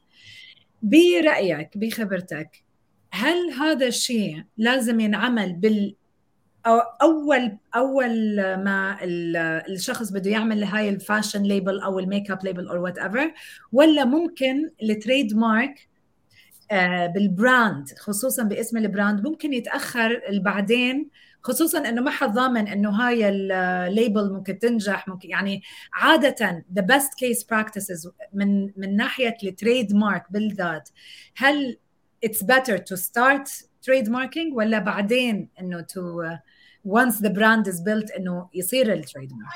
بس هو لازم يكون في تريد ماركينج. أكيد. هو في المطلق إحنا قلنا في بريوريتيز، لو التريد مارك on the priority يبقى معناته ممكن لو تحت شوية لا ممكن نسيبه. لكن لو إحنا الدنيا مريحة مش زي باسم، مفيش فلوس مفيش حاجة، الدنيا صعبة تمام، وفي قرشين ممكن نتصرف بيهم، أكيد the sooner the better. يعني أنا دايما لما بيجي حد ستارت اب وبيتكلم معايا ويقول أنا سجلت شركة وكده، أعمل تريد مارك ولا لأ؟ الشركة دي الفاليو بتاعها إيه؟ فلوس التسجيل. طيب لو سجلنا تريد مارك و5 تنفار بس عرفوها واشتروا المنتج، بقى قيمة، في قيمة. فبعد سنة التريد مارك دي هيبقى لها قيمة، أتليست محدش تاني هياخدها، وانت هتيجي بعد كده تلاقي نفسك انك مضطرة انك تغيري البراندنج بتاعك علشان اللوجو مش متوافر مثلا او مش افيلابل، لان احنا برضو فيها سيرش، والتريد مارك دي موجودة ولا لا، ولو التريد مارك دي متشابهة مع حاجة تانية يعني برضو في قصة. ف the sooner the better طبعا. واللي بيبقى لها فاليو بعد. Absolutely. أنا I totally agree with you. وإحنا حكينا off camera يعني قبل البرنامج، لأنه أنا كان عندي experience يعني بشركة عملتها من فترة، أنه لازم أسجل التريد مارك، بس مثل ما حضرتك بيّنت بأول اللقاء اليوم أنه it's territory، في territory، فهي هاي اللي رجعت حضرتك وضحت أنه خلينا نشوف priority of the market، لأنه اليوم إذا نسجل بالإمارات معناتها هي بالحدود تبع الإمارات. إذا صار في مثلا penetration لماركت جديد مثل السعودية بنسجل بنصير بالسعودية، بس مش التريد مارك تمشي بالإمارات على السعودية أو vice versa. كل دولة إلها قوانينها والرولز مالتها. So it was very clear to me. وأنا من أكثر الناس اللي I think إنه يعني مثل الليجل مثل الفاينانس لازم يكون في يعني البروفيشنال اللي يشتغل مع البزنس اونر، لازم يكون في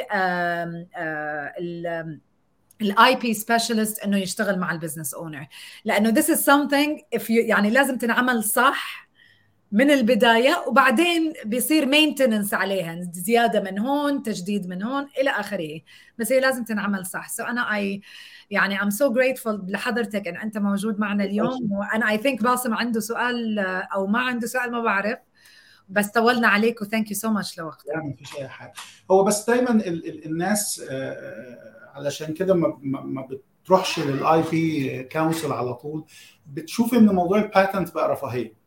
يعني انه ان انا اعمل اي بي ده رفاهيه، ده علشان اخلي منظري حلو، ده كلام من. لكن الفكره دي بدات تتغير دلوقتي، لان كل شويه حد بيجي لي يقول لي الانفستورز هم اللي طلبوا مني ان انا اعمل باتنت. الانفستورز ضاغطين عليا ان انا اعمل اي بي. فالانفستورز من ناحيه بداوا يستوعبوا الفكره دي، انه كمان دي بتعمل اسسمنت لمدى جديه الانفنشن او الحاجه اللي الشخص جاي يتكلم عليها، هل هي تصلح كباتنت ولا ما تصلحش. في نفس الوقت قدروا يفهموا ان حته الفاليو بتاعت الحاجه. فاعتقد ان اللاندسكيب كله بدا يتغير في الكام سنه اللي فاتت. طبعا انا بتكلم بالنسبه للدول العربيه، امريكا الوضع مختلف شويه. في امريكا داخله في 3 دي برينتنج والاي اي ومشاكل الاي اي والبلوك تشين والحاجات دي كلها، وينفع نخلي الاي اي. السؤال بتاعك طيب ماشي اوكي. نعم عايز تحرق السؤال بتاعي؟ ماشي، ما انا شفته في عينيك، قلت الحق. السؤال بتاعي دلوقتي والاخير بقى، عشان احنا طولنا عليك كتير يا دكتور. لا يا الكوبي رايتنج موضوع كبير جدا، اوكي، وداخل فيه في الفتره اللي جايه الNFTs والبلوك تشين، وممكن انا يبقى عندي كوبي رايتنج لحاجه معينه اعمل لها NFT وتبقى في الوالت بتاعتي، وهو اعمل لها سمارت كونتراكت، ولو انت استخدمتها ممكن تبقى صوره، ممكن تبقى يعني ممكن تبقى كوت لو انت استخدمت الكود بتاعتي، ممكن تبقى فيديو زي اللي احنا بنتكلم فيه دلوقتي. الكلام ده يعني الناس تقدر ازاي تستفيد منه في يعني في الفترة اللي جاية، انها فعلا لو هي عندها نقدر مش هنقول طبعا invention، بس يبقى عندها creativity، انها تقدر تحمي creativity بتاعتها والكونتنت بتاعها وتقول ان ده بتاعي. هل في حاجة في الأفق دلوقتي تدي الشيلدينج ده أو الحماية دي؟ والله الحقيقة أنا يعني عشان أكون واضح وصريح معاك مش ضليع في الحتة دي إن في حد يعمل الحكاية دي. لكن في شركة اسمها IPV دي ماشية مع توشيبا وماشية مع DLA بايبر دي لو فيرم وماشية مع IBM، إن هم عاملين AI portfolio management IP portfolio management بالAI، عاملين smart contracts، عاملين blockchain. فأتخيل إن هم ممكن يكون عندهم اللي أنت بتتكلم فيه ده، إنه أنت لو عندك حاجة وعايز تحفظ الأوثنتيسيتي بتاعتها تقدر تعملها عن طريق البلوكشين، وبعد كده سمارت كونتراكت والحكايه دي تمشي معاك. فانا ما اقدرش اقول في حد تاني غيرهم، بس هم لان هم بايونير في الحته دي، فممكن يكون الموضوع ده. والباتنت اوفيسز في يعني في الامارات هنا بداوا يتكلموا على استخدام البلوكشين في الباتنت اوفيس، انه والاي اي ان هو يعمل السيرش الباترن سيرشز. فالموضوع بدا يخش شويه شويه. لكن طبعا اعتقد المشكله مش في التكنولوجي بس، المشكله في التريننج، في البروفيشنال او في الستاف تريننج ذات نفسه، ان البروفيشنالز يقدروا يبقوا هم ذات نفسهم مهيئين ان هم يقدروا يستخدموا التكنولوجي دي ويتعاملوا معاها. فممكن ادور وابص كده بس وابعت لك اقول لك.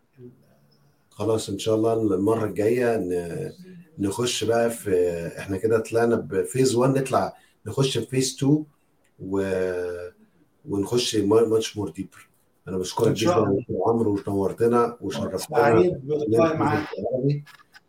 ويعني مش عارف اقول لك ايه، احنا الوقت جري بسرعه جدا، وكنت وانا قدامي ورقه لسه فيها اسئله تانية، فمش عايز بقى ايه، رحمه ربنا انها شفتها.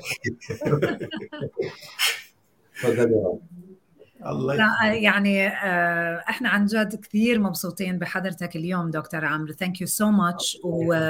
وانا اي دونت ثينك انه الكلام عن الاي بي يعني مسلط عليه الضوء enough، يعني there should be more talk about it. وأنا مثل العادة يعني بدعو كل اللي أصدقاء البرنامج إنه to go للبروفايل تبع دكتور عمرو على اللينكد إن، لأنه he shares a lot of information عادة بخصوص هذا الشيء وشو الأبديت اللي عم بتصير ب المينا ريجن بخصوص intellectual property والقوانين والnext steps والأشياء الجديدة اللي عم بتصير. so thank you so much على وقتك. إن شاء الله نشوفك عن قريب مرة ثانية على البرنامج. وإحنا يعني حضرتك غطيت كثير points أعتقد أنه في أصدقاء البرنامج بعده يعني they need to think about it بجدية when it comes to their businesses أو أي شيء هم they're working on يعني كinvention أو creation. so thank you so much. وبشكرك لك أنت كمان باسم. ثانك يو. أنا بشكرك جدا يا رنا، وأنا آسف مش هعرف أروح كلاب هاوس لأن أنا بحاول من ساعة ما ابتدينا على الروم، بس it's not letting me in. There's a bug. شكلهم زعلانين مني. Don't worry. احنا للأصدقاء تبع كلاب هاوس بنقول لهم ثانك يو، وللي موجودين معنا على اليوتيوب فيسبوك وتويتر ثانك يو سو ماتش. نشوفكم ان شاء الله الاسبوع الجاي مثل العادة يوم الثلاثاء 1:30 Eastern Standard Time، يعني 8:30 بتوقيت القاهرة 9:30 بتوقيت دبي. so thank you مرة ثانية ونشوفكم الاسبوع الجاي ونهاركم سعيد.